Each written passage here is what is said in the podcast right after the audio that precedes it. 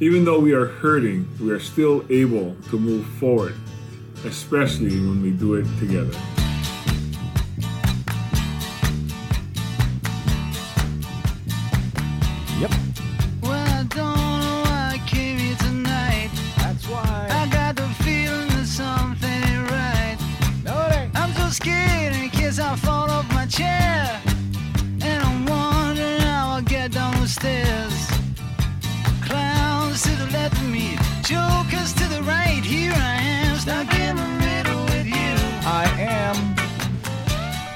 Pacifica Radio in Los Angeles. This is the BradCast, as heard on KPFK 90.7 FM in LA, also in California in Red Bluff and Redding on KFOI and Round Mountains KKRN.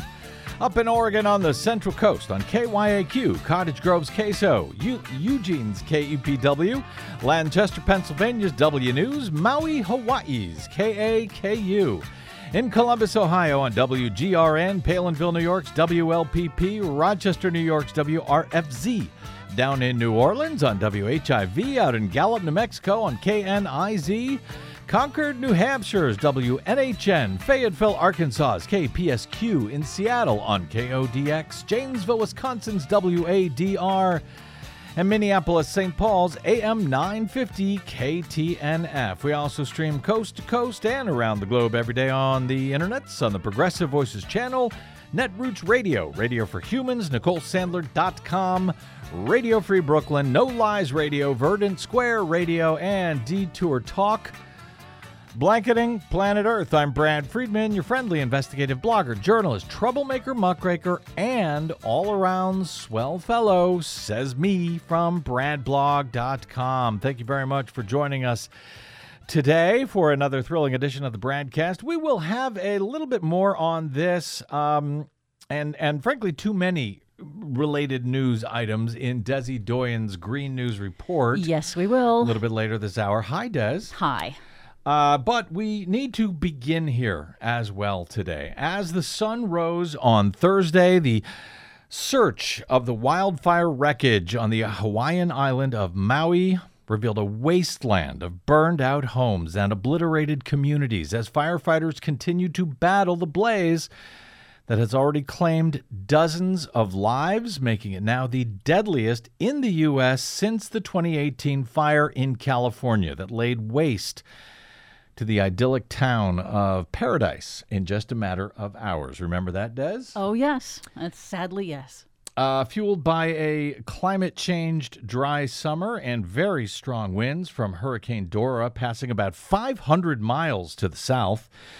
Firefighting helicopters were initially unable to take to the skies as the fire began on Tuesday when they took both residents and tourists by surprise. The blazes reportedly raced through parched growth and neighborhoods in the historic town of Lahaina, a tourist destination dating back to the 1700s. It is still the largest uh, community on the island's west side, where photos of what looks like World War II devastation have just stunned much of the nation. The flames left uh, some with mere minutes to act, leading a number of residents to flee into the ocean for safety, where they were later rescued by the U.S. Coast Guard. Lahaina residents have been describing harrowing escapes under smoke filled skies since Tuesday afternoon. Quote, We barely made it out, said one couple who fled with their six year old son to an evacuation shelter. On Wednesday, they said they were still uncertain if anything was left of their apartment. As the family fled, a senior center across the road erupted in flames. They called 911 but did not know if those people got out. Richard Olsten, a helicopter pilot for a tour company, described the devastation as, quote, horrifying. I've flown here 52 years, he said, and I've never seen anything come close. We had tears in our eyes. Power was still out in parts of Maui. Cellular service was down as well, making it difficult for many to check in with friends and family members. On Thursday, Maui County Mayor Richard Bess- uh, Bissen Jr. said the island had been, quote, tested like never before. Tragedy that hits one of us is felt by all of us. These past few days, the resolve of our families, businesses, and visitors have been tested like never before in our lifetime. With lives lost and properties decimated, we are grieving with each other during this inconsolable time. We are truly grateful for our first responders and emergency personnel whose own families and friends have been affected by the Lahaina and upcountry fires. Our Emergency Operations Center has been fully activated, and we are fortunate to be able to work together with our federal, state, county, and business partners as we make our way through this crisis. Even though we are hurting, we are still able to move forward, especially when we do it together. In the days ahead, we will be stronger as a kaiaulu or community as we rebuild with resilience and aloha. President Joe Biden on Thursday declared a major disaster on Maui. He ordered all available federal assets to help with the response and said the Hawaii National Guard had mobilized helicopters to help with fire suppression as well as search and rescue efforts. The fires on Maui were the latest in a series of disasters caused by extreme weather around the globe this summer. Experts say climate change is increasing the likelihood of such events. The Big Island is also currently seeing blazes as well. However, there have been no reports yet of injuries or destroyed homes there as of this hour. As I reported on the fires on our previous broadcast, I mentioned our affiliate station, KAKU 88.5 FM on Maui, sending our regards to listeners out there, knowing and perhaps hoping that our show would be preempted by live local emergency coverage on Wednesday. That has always been a key role for radio at least until so many stations on our public airwaves were allowed to be bought up by huge conglomerates, which automated many of those stations and ran them from thousands of miles away from the communities that they are licensed to serve, even during times of emergency. When I turned into KAKU's web stream last night, they were indeed running what seemed to be round the clock local coverage for the community. That's good. But I was able to check in with one of my contacts out there, Shaggy Jenkins, KAKU's former longtime program director, who told me that while the death toll last night was officially at six, quote, that number is going to skyrocket. In fact, as we go to air today, reports out of Maui are that at least 36 have now been confirmed dead, a number which is still expected to rise in the days ahead.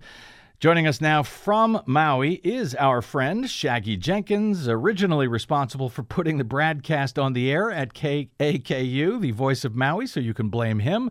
He now serves as operations manager for Visionary Related Entertainment, which runs a number of stations on several islands on Hawaii, where he also hosts his own morning show as well and has been uh, very busy over the last uh, 48 or 72 hours. Shaggy Jenkins, really grateful you're able to join us today on the BradCast, sir.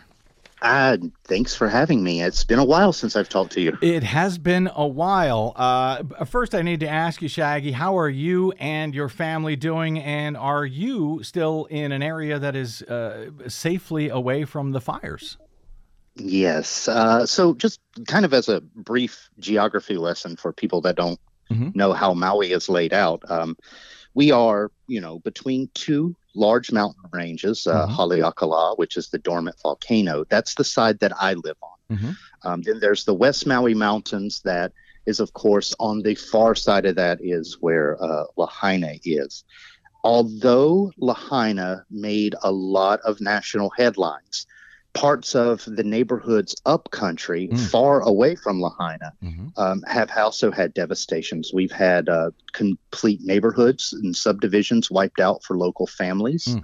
and I, I I don't know how to explain what whatever miraculous event occurred that I live in one of the few communities that was straddled between the Kihei Lahaina fires and the Haiku Makawao Kula fires, and we somehow stayed okay. Well, the miracle can be explained because you are needed, Shaggy, to help uh, your community understand what's going on and, and how to stay safe. How, how did you first learn about the fires? Uh, as I know that, uh, you know, roads have been closed, uh, et cetera. What have you been able to see from your vantage point, which has so far stayed safe, thankfully?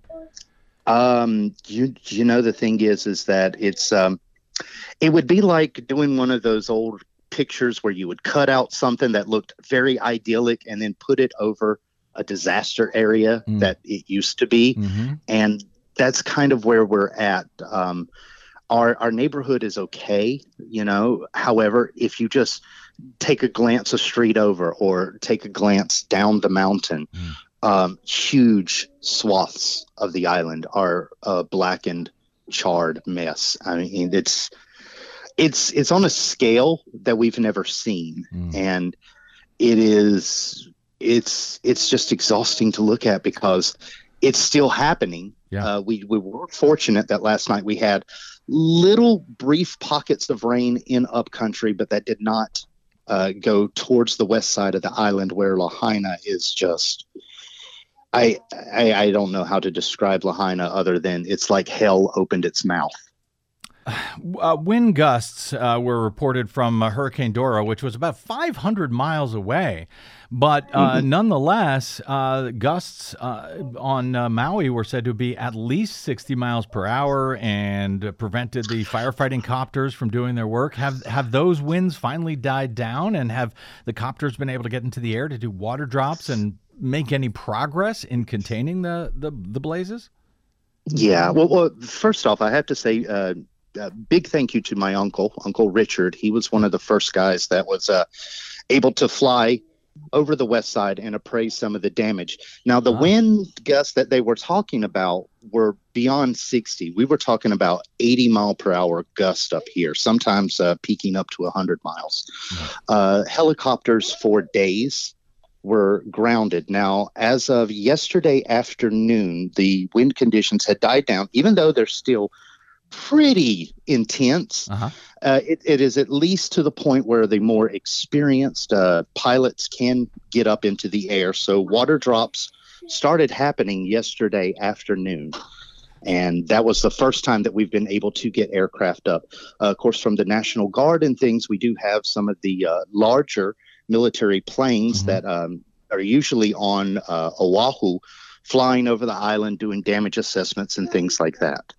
So uh, it is we we do have minimal airborne support today, but the winds are still gusting. We we've got steady steady winds around 20 miles per hour. And soon you get in the air, it's still gusting between 40 and 50. And by the time you get up to the numbers you were talking about, 80 miles per hour, that's hurricane force winds at that point. And you've got fires in the middle of that. Good Lord, no wonder they spread so quickly. Uh, you mentioned, Shaggy, last night when we chatted that the death toll was likely to skyrocket. And apparently, sadly, looks like you were right. It uh, now has. Um, it, uh, last I checked, it was 36. I know you've been in touch with officials there as you've been spending hours covering all of this on a number of stations out there. Do they still believe the death toll is likely to go higher from, from 36?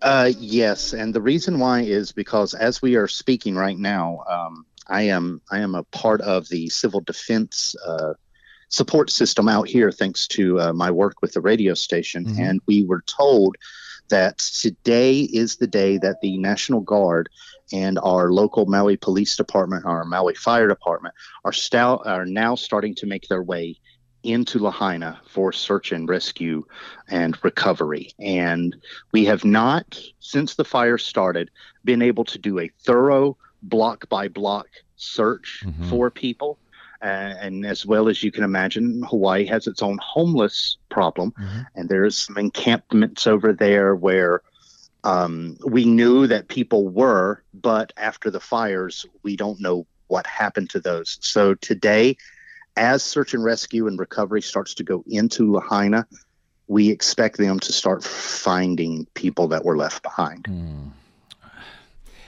Uh, I know that uh, you know many of us sort of think of, of Hawaii and Maui as as tropical paradises. How unusual are these kind of fires uh, out there? And uh, you know, while I know that uh, drier than usual conditions attributed to climate change have been cited as one of the reasons that these fires got so bad so quickly, have have conditions noticeably changed over the years out there? I know you have been out there for a very long time in, in your many years in Maui. Is it uh, appreciably different? Uh, yes, it is. It is. Uh, it is appreciably different. Now, uh, part of that was for uh, the reason that not too long ago we shut down the sugarcane industry here, which was uh, in, for people that do not understand. Maui is a, a large ag island. Mm. So yes, we do have our tourist areas, we have our resorts and things like that, but they're kind of pushed to the edges of the island when it comes to the center body of the island, it's mostly ag land. And when our sugar industry left, a lot of that ag land has either went uh, barren mm. as they're waiting for different owners and things like that. Mm-hmm. Uh, some of it got converted to uh, different farms, but it was mixed use ag versus a huge monocrop. So as all of these changes have happened, it's dried out the island. Mm-hmm. So for the past five years, we've seen more and more brown than we use we usually do, mm-hmm. because it's it's mostly a lush and green experience when you would come to island, mm-hmm. uh, come to the island before we shut down our sugar industry. Um, those conditions, those dry, big, open area fields, were some of the reasons that the fires here spread as much. And mm-hmm. ever since the sugar industry ended, we have had um, a kind of a step up in our wildfires. I, I know this is going to seem weird, but uh-huh. at least once a year, uh, we do have kind of a big fire that will break out. And mm. uh, I mean, it's it's not exactly something that you would entice somebody to work for the Maui Fire Department, but they do get plenty of training and time on these disasters, and um, it's part of the reason that they were despite the terrible conditions they were put up against, yeah. is part of the reason that they were as effective as they were at saving what they could. I'll tell you, I'm reminded when you mentioned the ag industry leaving and sort of leaving behind a, a disaster. They don't restore the lands. It reminds me of the uh, the oil and mining industry. They come in, they you know get what they can out of it, and they leave, and it's the taxpayers who who are left to clean up the mess. Uh, and unfortunately, it's not just a, a, monetary mess. Obviously, it's a it's not just treasure; it's also blood, as we are seeing uh, with the the death toll climbing in Maui. Uh, tell me, uh, Shaggy, about the um, about the t- town of Lahaina. I'm embarrassed to say that I have not been there, uh, but I know a lot of folks. I know I know a lot of folks that uh, you know I've been hearing for, who have fond memories of the town and, of course, Maui in general. How, tell me about the town town and how much of that part of the town is even left standing at this point? Yeah, well, the, the reason you heard that heavy sigh there is because um, Lahaina is one of the most historic cities in the entire state. For the longest time under the Hawaiian nation, it was the capital of the entire island chain. Mm-hmm. Um, there is there is uh, buildings uh, and plants, uh, the huge banyan tree and stuff that were built uh, by people that made first contact with the Hawaiian nation. And we are talking, you know, more than a century ago. Some of these buildings are about 130, 140 years old. Uh, it is it, before these fires, I cannot tell you how picturesque, how idyllic, how beautiful the that that town was. Um, everything from the historic front side, uh, front street side, where you had this great view of some of the other islands beside these really historic buildings. It was a wonderful place to catch sunsets. You could sit up on the break wall and watch the water roll in, and um, it's all gone. And I, it's it's um, excuse me a sec. It's kind of um, kind of hard to put into scale how much history and how much of our old families that, that were born and raised here for generations have lost everything. Um, at, at, at this time, I mean, we know that there's over 600 structural fires. Uh, some of the um, places that have been devastated um, are are I mean, they're they're they're the postcard images that you send everybody mm-hmm. uh, when you when you come to a vacation here, and they're all gone. Um, yeah. The the families that lived in those areas, they're they're gone. Um, I'm sorry. Uh, it's hard um, because we uh, on the island we're very close. Um, you know, as far as the the, the local population, uh, mm-hmm. we we know everybody. I mean, you you just randomly discovered that me and the helicopter pilot are yes. related, right. and um, that's that's kind of the reality here. Is that if you live here, uh, you you're related to to to everybody, mm-hmm. and um, uh, today uh, having to uh, do the the normal radio work that we do on top of uh, having people, uh, bands, uh, entertainers, uh, all the people that were born Maui famous, um, calling and checking in just to see if I've heard from people that they know. Mm-hmm. Um, fathers, grandfathers, grandmothers, like aunts, uncles. Um, it's almost overwhelming but at the same time, it's the work that we have to do. Yeah. Uh, but uh, I can't, I can't, I can't praise Lahaina enough. Yeah. Um, for the large part of anybody that that comes to the island. That's where all the uh, older luau's are. That's where all of the close, close, and uh, I say this because the tourism industry is notoriously uh, terrible hmm. for overpopulating and over tourism. But um, the the original uh, the the older Hawaiian um, history, the cultural centers, the uh, luau's, the dances and things like that, all of the facilities that used to do all of those things that people have uh, decades and decades of memories of. It's yeah. all it's all gone. Uh, Shaggy, uh, how how are the uh, local officials there? I know that uh, since you're on the radio, and I know you've been spending an extraordinary number of hours, I think, running the overnight shift uh, and uh, your regular morning show. I know you're in touch with local officials there. we played Mayor Bissen. how are they all holding up? And what, if anything, can those of us here on the mainland? Do to sort of help you guys at this point? Is there anything that we can do? Okay, well, let's start with um, the county of Maui and the extraordinary effort that they are putting forward. Uh, yesterday, um, I had went to um, just like a lot of everybody else that was in this area that I'm in that mm-hmm. we were spared from the fires. Yeah. Um, as soon as they called for donations from clothing, bedding, um, baby supplies, uh, anything like that, the county put the word out.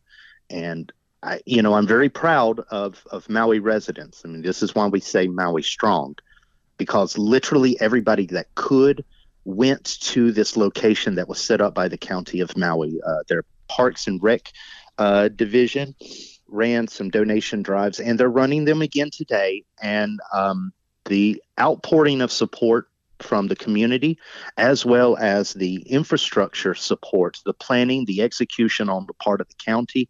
I mean, it's it's been an amazing effort to see spring up out of nothing. Um, our mayor, uh, in case anybody is wondering, is hardly sleeping right mm-hmm. now. He's catching uh, naps as he can, but uh, he has uh, basically, as much as possible, been very hands on in these efforts of trying to make sure that um, people get the help that they need. Um, on the uh, the side of the island where you know we, we have traffic control that still needs to happen, yeah. um, we have land and natural resources. Uh, they they need to be uh, preserved, and we need to assess the damages. And everybody in the county uh, employee county workers uh, people at the mayor's office communications officers uh, public information officers for the maui police department and maui fire department mm-hmm. they are worked to the bone they they they've barely slept over the last couple of days and have put in an incredible incredible amount of effort and I mean it shows um, the the uh, amount of supplies that we were able to collect yeah. and send out to people in need in Lahaina in such a short uh, short time frame Yeah. was mainly due to the efficiency of our county officials. So we are um, we're very fortunate to have the uh, infrastructure of support that we do through the county. When I asked you that same question last night, Shaggy, uh, one of the things you said was that uh, one of the things that we can do is stay away. is that Yes. is that still uh, explain that comment? Okay, so um, you know, as we're talking about the mayor, Yeah. uh, the mayor did uh, kind of start talking to us in the communications industry about, hey, look, we we need to halt as much as we can, um, and and a lot of people, and I, I have to say this very carefully, a lot of mainland uh, worldwide people that that have upcoming plans to fly to Maui have been a little insensitive. And i'm not Mm. going to let this ruin my vacation. Um, Mm, screw this. I'm you know i'm going anyway. Um, and then you know on the other side of the scale we do have those well-intentioned individuals that's like look i have time i have money i have resources i want to fly to the island and help you for both of those groups Yeah. we are urging you to stay away now the reason why is because just in Lahaina alone, we have lost 600 something structures. 29 poles are down. Cell sites are down. We don't have working 911 service. Um, we we're all having to call police departments directly. We're, we're we're just making do with what we can. Yeah. And that's just one level of what tourists would consider an inconvenience right. we also we um, are having because of all the utility poles that were snapped with the, the wide areas that were burned down and stuff this has caused uh, power infrastructure to be a little terrible so we don't have water pumping stations and things like that the water Mhm. that we have uh, that we're not using to fight fires and we have used millions of gallons of that in the last 24 hours Yeah. um, that needs to be for local families. Our roadways and everything are clogged. We only have about 100 fire fighting officers on island, and each and every one of them is bruised, cut, battered, and a lot of them are burnt. Hmm. Um, we do not have the water, we do not have the power, we do not have the space because every single resort that we have that has an empty room, uh, we're trying to put in a, a local displaced family. Right. So when when we say please don't come to Maui, it's not one of these things where it's like we're anti-tourists, don't come around here. No. It's it's more along the lines of we can't help you and you can't help us. The way that you can help us the best way is to stay away and let us have the time to find and bury our dead, to to, to fix our, our broken infrastructure and sadly to, to to start the very dangerous and, and long and arduous process of rebuilding one of the most historic cities in the state. Shaggy Jenkins, uh, for someone who has in, in a community which is, you know, in no small part built on tourism, telling folks, "Hey, now's not the time. Please stay away." Uh, that that should give a lot of us uh, pause as just to how bad it is out there. As I noted, uh, Shaggy, you have been spending a lot of hours on the air, overnight shifts, morning shows, serving your community. So thank you for that, and. Uh, thank you for carving out some time for us today on the BradCast, my friend. Please stay safe. Do let us know if there's anything that we can do as all of this moves forward, uh, you know, to help uh, Maui eventually as you move from disaster and recovery to rebuilding. Uh, as as I know that uh, as I know that you will. Thank you, uh, Shaggy. Stay safe out there, my friend. Uh, thank you. And real quick, if people do want to send some sort of monetary donation, Mhm. MauiFoodBank.org slash donate. Mhm. Uh, they are starting to uh, mobilize their efforts to feed the hundreds of displaced that we have here. So if you if anybody would like to help, MauiFoodBank.org slash donate. Well done, sir. Thank you. You can find uh, Shaggy. You can, uh, I think, get in touch with him uh, via the Instagram where he is Shaggy Live. Uh, although, uh, who knows how much he'll be able to uh, keep up with that and everything else right now. Thanks, Shaggy. Good speaking with you, my friend. Hope to do so Have a good- soon as things get better. All right, you guys have a good one. Thanks for checking in on us. You bet. Well, Yeah. that was a lot. Uh, Wow. Yes, they've got a lot on their hands right now, and I can totally appreciate what Shaggy means when he says, as you said, you know, don't come right now. Yes. Uh, late, maybe later. You know, the rest of Hawaii is still available, so you know, give us some time. And I think it's really important for folks to know that if you're not actually on the islands, generally in disasters like this, um, aid organizations request cash rather than objects or, or items. You know, uh, if you're going to donate items, then check in with a legitimate organization who is going to gather those items and get them over there. But otherwise, cash is generally uh, the best help that you can give. So um, that looking up legitimate organizations, like he mentioned, the MauiFoodBank.org/donate, that those are places where you can really make a difference without overburdening the aid organizations and the emergency response. That's actually there on the ground. Yep, and uh, went a bit longer with uh, Shaggy there than I had uh, planned. So let's take a quick break and rethink the rest of the show very quickly. uh, but uh, boy, great speaking with him, and um, uh, you know, I am just delighted that uh, folks like Shaggy and our affiliate KAKU. Uh, is still on the air, still able to serve the community locally at times like this. There are a lot of places around this country where that is not the case anymore. Small towns where uh, they don't necessarily have the local coverage. Uh, on the radio during times of emergency like this, which are obviously so important, uh, especially when the when the power goes out. So I'm I feel lucky that we were able to get through to him. But I'm uh, you know if and when the broadcast is back on the air in KAKU, uh, I mentioned I'd love to hear from folks out there, and I still would uh, to hear that you're okay. You can drop me email. I'm bradcast at bradblog.com. All right, quick break, and we are back with uh, more BradCast on something, something or other. Right after this, I'm Brad Friedman. Don't touch that dial.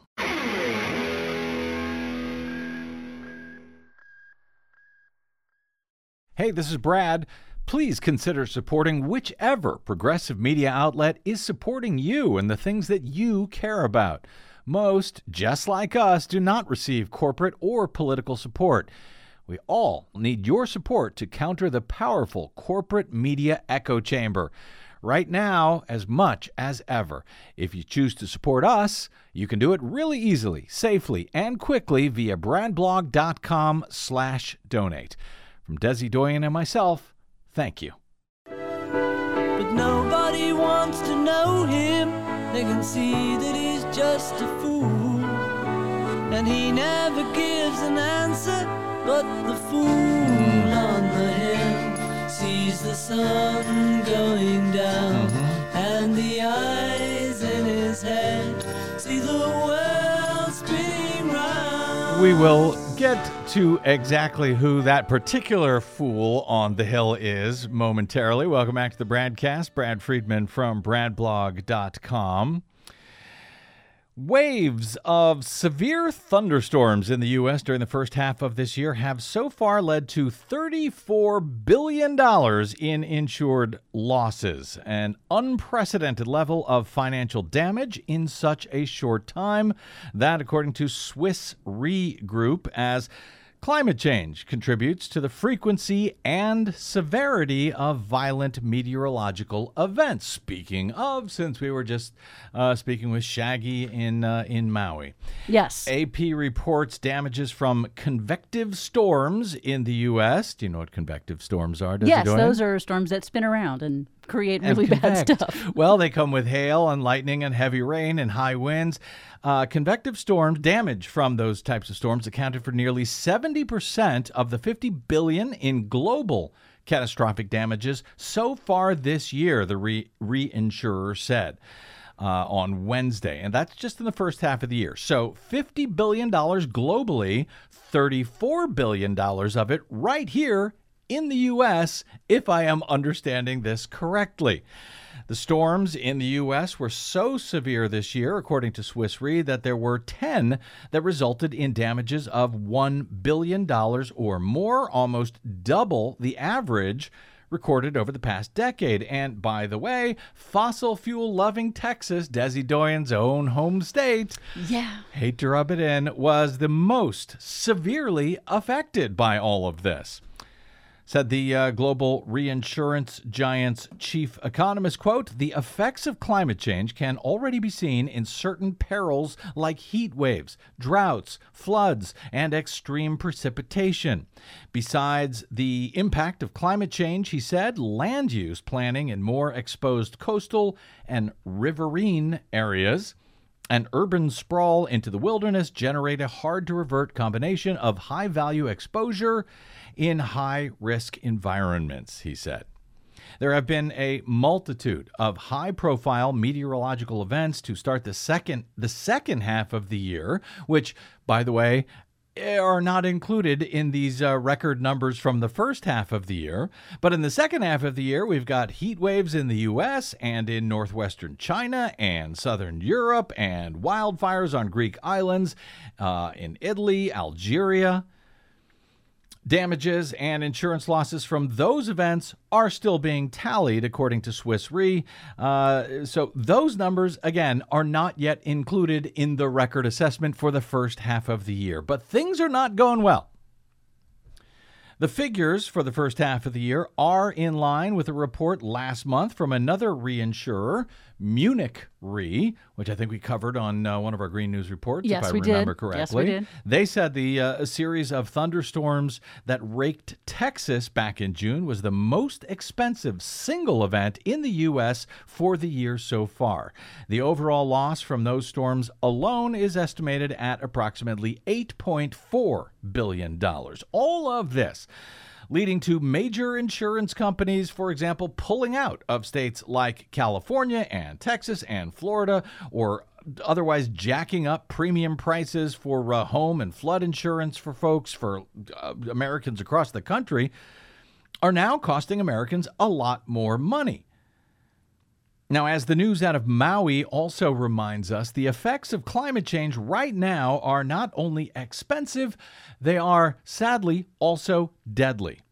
A message, uh, it seems, that once again has not gotten through to the knuckleheads and jackasses on the Republican side that are hoping to become the nation's next president of the United States.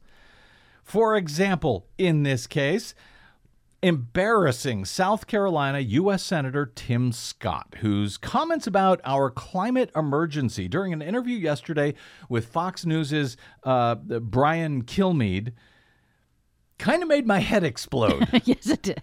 So I, now I will have a, a choice word or two for Senator Scott coming up in our Green News report momentarily in response to a piece uh, of that interview on Wednesday. But since I only had time on the GNR to share a second or two of what Senator Scott had to say, and and there was a bit more that he had to embarrass himself with, uh, and as I suspect.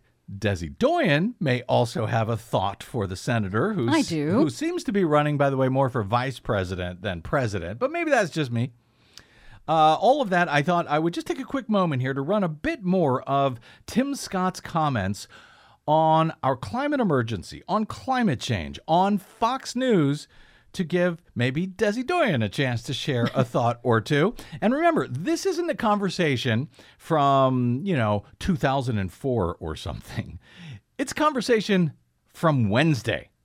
Just days after massive flooding in the Northeast, ongoing record heat in the South from, you know, California to Arizona to Texas to Florida, and even as a deadly climate change fueled fire was sweeping through Maui, killing dozens in the former, now tropical paradise. So uh, let's just uh, sort of step through here. Uh, this is what uh, Tim Scott had to say that I, uh, well, I had a response for on Green News Report. This is ridiculous to talk about a climate emergency when we have a border emergency that is an existential threat right now.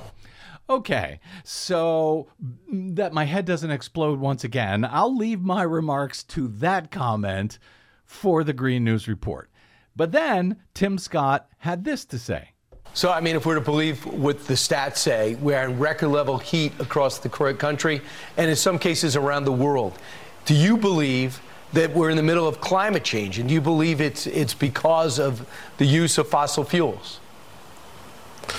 We, the, the, climate is obviously changing, but what we should realize, Brian, is that the country that's cut its carbon footprint in half in the last 25 years is America. The best thing to do for the climate is to keep our jobs at home, not to send them to countries like China India, and Africa that have not impacted their actual carbon footprint. But Yes. Okay, all of that is like complete and total nonsense. Yes, I had to I had to turn know. down the slider there because Desi's head was exploding during that part. Yes, well, first ahead. of all, it's incredibly galling that Tim Yeah. Scott is taking credit for Democratic policies that have Ah. cut U.S. emissions in half. I mean, that's entirely due to President Obama and President Biden and congressional Democrats and Democrats at the state and local level. Yeah. It uh, there it's no thanks whatsoever to Republicans um, or even conservative Democrats like Joe Manchin who have blocked climate and pollution legislation. So when- Republicans have voted against all of it, And and, so when he says- Republican-controlled states Yeah. have sued to stop all of these attempts that have succeeded in reducing emissions so far. So when he says, uh, well, you know, the other countries need to worry about it, we've cut our emissions in half, like he's proud of that, like that's a good thing that he did somehow, that Republicans did, or that we all did together, or something. Uh, that's what we did. We cut them in half. Meanwhile, India and China, they didn't do their part. Right. And you know, he talks about, oh, you know, the border, that's a that's an actual existential threat. No. No, you idiot. It is not. Careful. I know. FCC. FCC. know. It All right, is go ahead. absolutely not an existential threat. There is no danger that the that the issues at the border are going to threaten the existence of the United States. However, climate change and the predictions that uh, climate scientists have said i- are are Mm-hmm. coming if we don't act swiftly to cut emissions, they actually could bring the existence of not just the United States, but you know, human life in all species. That's a problem. Yeah, and that's happening right now. Indeed. And, you know, Tim Scott completely ignores the hundreds of Americans who have already been killed so far this year Yeah. alone including by extreme weather 36 disasters. that we know of just over the past 24 hours as Tim Scott was talking and saying this crap. yeah, and it is um, climate change is absolutely a danger to national security. The Defense Department calls climate change a threat multiplier because it really does affect uh, U.S. interests abroad and at home. I mean, abroad, you've got volatile regions where food and water shortages trigger climate migration and unrest, like in the Middle East. That's a problem for the U.S. Here at home, the U.S. military has already done several analyses that show how it is being impacted directly by weather disasters like mi- military facilities on our coast. The Virginia Norfolk shipyards are going to have to be moved due to rising seas. That's costly. So, my final point if your ideology Yeah. prevents you from acknowledging actual risks to national security, like climate change, and your ideology prevents you from acting to protect Americans today from climate impacts and from future impacts, Yeah. then your ideology itself is a risk natu- to national security. Tim Scott himself is an existential threat to this country. I mean, when you when saying. you fail Yeah. to plan, you plan to fail, and that is what Republicans are doing. They are planning for American communities to fail because they refuse to fund uh, the kinds of adaptation and mitigation that we need to address what is coming. And he threw in the old, uh, well, climate is always changing at, at the beginning there. And I loved how Brian Kilmeade said, "Is- if you believe the stats. Yeah, so, uh, but here's one other point before we get to a break and the Green News Report. And then we get some, uh, uh, hopefully, we'll have some time for some listener mail thereafter. But, um, Florida, since 1992, when Hurricane Andrew slammed the state and many insurance carriers left the state, they have been seeing more and more of those major insurers just leaving Florida entirely, including Farmers recently and AAA, though AAA now claims they haven't left entirely. Uh, all of that as the storms and the flooding gets worse and more frequent in Florida. Now, if you can't get homeowners insurance, guess what? We're going to see a mortgage crisis as well because if you can't get homeowners insurance, you can't get a mortgage either, which could result in a mortgage crisis in the entire housing sector in Florida. Well, guess what? Tim Tim Scott, he's from South Carolina for Christ's sake. It seems like he ought to be a little bit concerned about this existential threat that is moving up the coast going right into South Carolina, right where you live, Tim Scott. But no, that border crisis. Man, don't even get me started. Well, you already have. So let's take a quick break and we will uh, finish the deal with uh, Green News Report straight ahead, a little bit of listener mail, and whatever else we have time for right here on the BradCast. I'm Brad Friedman.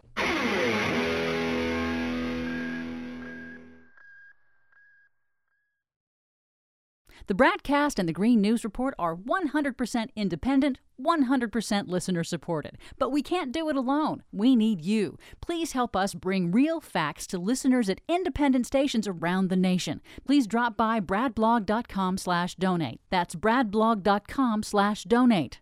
And thanks.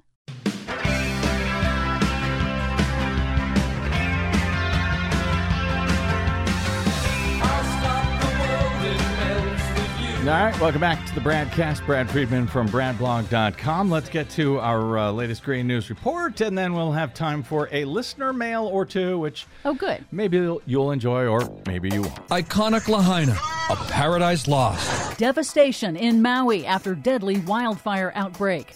Record ocean heat wreaking havoc on marine life. Plus, There's no national treasure, none that is grander than the Grand Canyon. the president protects iconic public lands from uranium mining. All of those stories and more straight ahead from BradBlog.com. I'm Brad Friedman. And I'm Desi Doyen. Stand by for six minutes of independent green news, politics, analysis, and snarky comment. This is ridiculous to talk about a climate emergency when we have a border emergency that is an existential threat right now. Hey, newsflash, Tim Scott.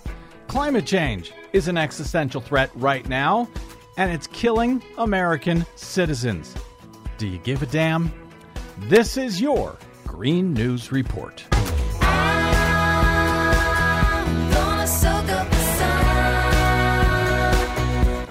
Okay, Desi Doyen, boy, that uh, Tim Scott really irritates me today for some reason, especially with this news out of Maui. Yes, it's heartbreaking news in Hawaii. Several fast moving, deadly wildfires on Maui and the Big Island triggered mandatory evacuations and knocked out power, communications, and critical infrastructure, fueled by low humidity, dried out vegetation, and intense winds from a distant hurricane. In western Maui, at least 36 people were killed in a massive fire that destroyed much of the historic town of Lahaina. Some residents were forced into the ocean to escape the flames. Experts say the Hawaiian Islands have become increasingly prone to wildfires due to more frequent drought conditions and non native vegetation. Climate change is increasing vegetation dryness in many parts of the world. Just heartbreaking news. Last I checked, there were nearly 300 structures destroyed in Lahaina. In other news, it is now official. The numbers are in, and yes, July 2023 was Earth's hottest month by an unusually wide margin since record keeping began in the mid 1800s. You mean this July? Yes. Right now? Yes. I mean, someone ought to tell Tim Scott. All that heat energy is fueling new extreme weather disasters. The United States has now seen a record 15 separate billion dollar weather disasters so far this year. This year. Those are disasters causing more than a billion dollars each in damages. NOAA says it's the most mega disasters in the first seven months of any year since they began tracking it in 1980, mostly from extreme heat and devastating floods. Scientists say 2023 is virtually certain now to take the top spot as the hottest year ever recorded, blowing past the previous hottest year of 2016. Yeah, but Joe Biden hasn't been to the border lately. Scientists are freaking out a bit about the oceans hitting new record temperatures globally, which is in turn fueling extreme weather and disrupting marine life. In Florida, coral restoration groups are in emergency rescue mode, trying to save the state's last remaining corals from historic bleaching caused by the abnormally hot temperatures. NOAA this week announced a new extreme marine heat wave is brewing off the coasts of Oregon and Washington, fueling toxic algae blooms with water temperatures nearly 9 degrees hotter than normal. The oceans are a vital planetary climate regulator, soaking up heat from man made global warming. Warmer water fuels more intense storms and storm surges and reduces the ocean's ability to absorb CO2 from humanity's burning of fossil fuels. In South America, one of the most extreme heat events ever recorded has shattered records. It's midwinter, but temperatures have hit 95 degrees and higher in many locations, including at elevations higher than 4,000 feet feet in the Andes Mountains. 95 degrees at 4,000 feet in the Andes Mountains in winter? Yes. Oh. But some good news also in South America. Eight Amazon rainforest nations this week adopted a wide ranging pact to protect the world's largest rainforest and urged developed countries to do more to stop its massive destruction. But the agreement fell short of a commitment to completely halt deforestation by 2030. Wow, seems like a lot of bad stuff is going on right here, right now. Finally, some great news. President Biden this week designated the lands surrounding Grand Canyon National Park as a new national monument, permanently protecting nearly a million acres of lands sacred to Native American tribes from new mining and development, although existing mine operations will continue. Native American tribes and conservationists say the designation is critical to protect water resources in the region, a region grappling with abandoned uranium mines contaminating groundwater. President Biden called the Grand Canyon the birthright of every American and focused on the long term sustainable economic benefits to the state's economy. Growing the tourism economy that already accounts for 11% of all Arizona jobs. Folks, preserving these lands is good not only for Arizona, but for the planet. It's good for the economy. It's good for the soul of the nation. Yeah, but he hasn't gone down to the border like Tim Scott to stare at the water and pretend he gives a damn. For much more on all of these stories and the ones we couldn't get to today, check out our website at greennews.bradblog.com. I'm Brad Friedman. And I'm Desi Doyen. And this has been your Green News Report. Right here, right now, watching the world wake up from history. Yeah, not a good kind of history. Mm. Thank you very much. Desi Doyen.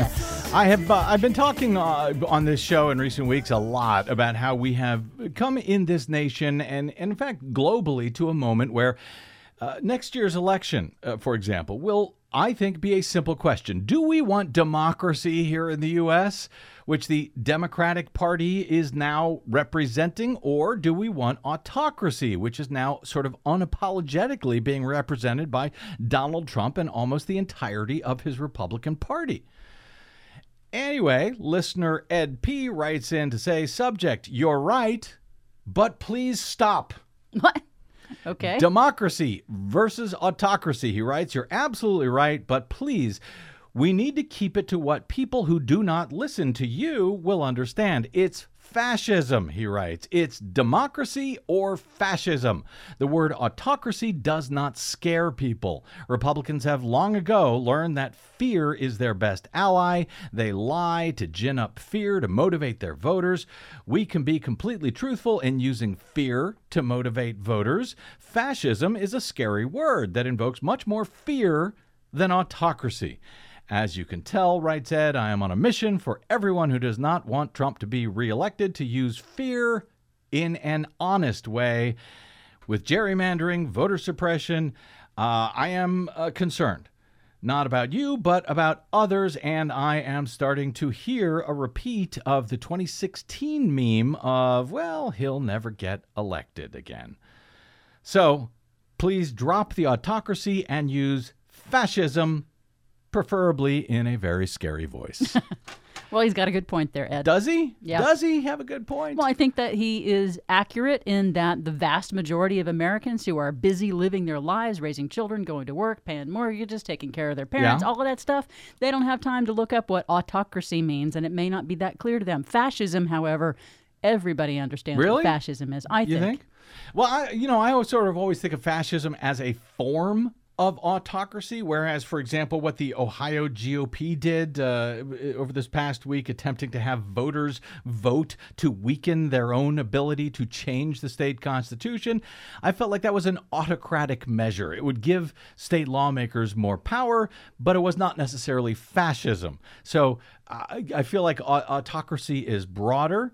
Uh, but of course, I'm not a political scientist, so all of this may be above my pay grade and, and worth speaking uh, with someone who actually knows about this stuff on a show in the future. Though I'm hoping that things don't get so bad that we actually have to. Anyway, you can uh, write me uh, with your thoughts on autocracy versus fascism at uh, bradcast at bradblog.com. And one more before we go. This is from listener Pat in upstate New York. She wrote in to say, I took advantage of being forced indoors by severe thunderstorm warnings Mm. for most of yesterday afternoon and evening and continued rainy conditions this morning to complete a BradCast marathon.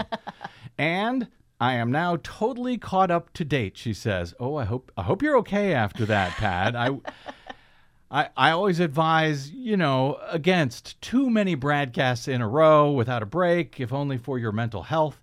Anyway, she continues uh, In one of the bra- uh, BradCasts, you and Desi were discussing that you hoped basically that all of the indictments against Trump might actually be getting through to some Trump supporters as to how dangerous he is. She says, I don't know if it's any indication that that is occurring, but I noticed recently the two Trump 2024 flags have disappeared from the hmm. neighborhood that I walk hmm. through to get to downtown in the small city in upstate New York where I live. For all I know, she says, the people moved or the flags blew away in one of our more frequent thunderstorms, but I prefer to think that the owners were coming to their senses. Guess only time will tell. Pat. Well, thank you very much, Pat. I have only one question in response, however. Why did you steal those flags, Pat? Put them back. That's all I'm saying. All right, we have got to get out. My thanks to our producer, Desi Doyen, and to my guest today, Shaggy Jenkins, via our uh, Maui affiliate, KAKU 88.5 FM, the voice of Maui. Uh, and a reminder that he uh, says if you want to help, if you want to support, if you want to give money uh, to that effort and the nightmare they are facing there, go to mauifoodbank.org slash donate. My thanks also to all of you for spending a portion of your day or night with us. We hope we made it worth your while. If you missed any portion of today's show, or any other that we have ever done. You can download them all for free at bradblog.com. Thanks to those of you who hit one of those donate buttons when you stop by the blog. Drop me email if you like. I'm bradcast at bradblog.com. Maybe if you know what Pat did with those flags. Uh, otherwise, you can find me on the Facebooks, the Mastodons, and the site formerly known as Twitter at the Brad Blog. We will see you at one of the above before we see you here next time. I'm Brad Friedman. Good luck, world.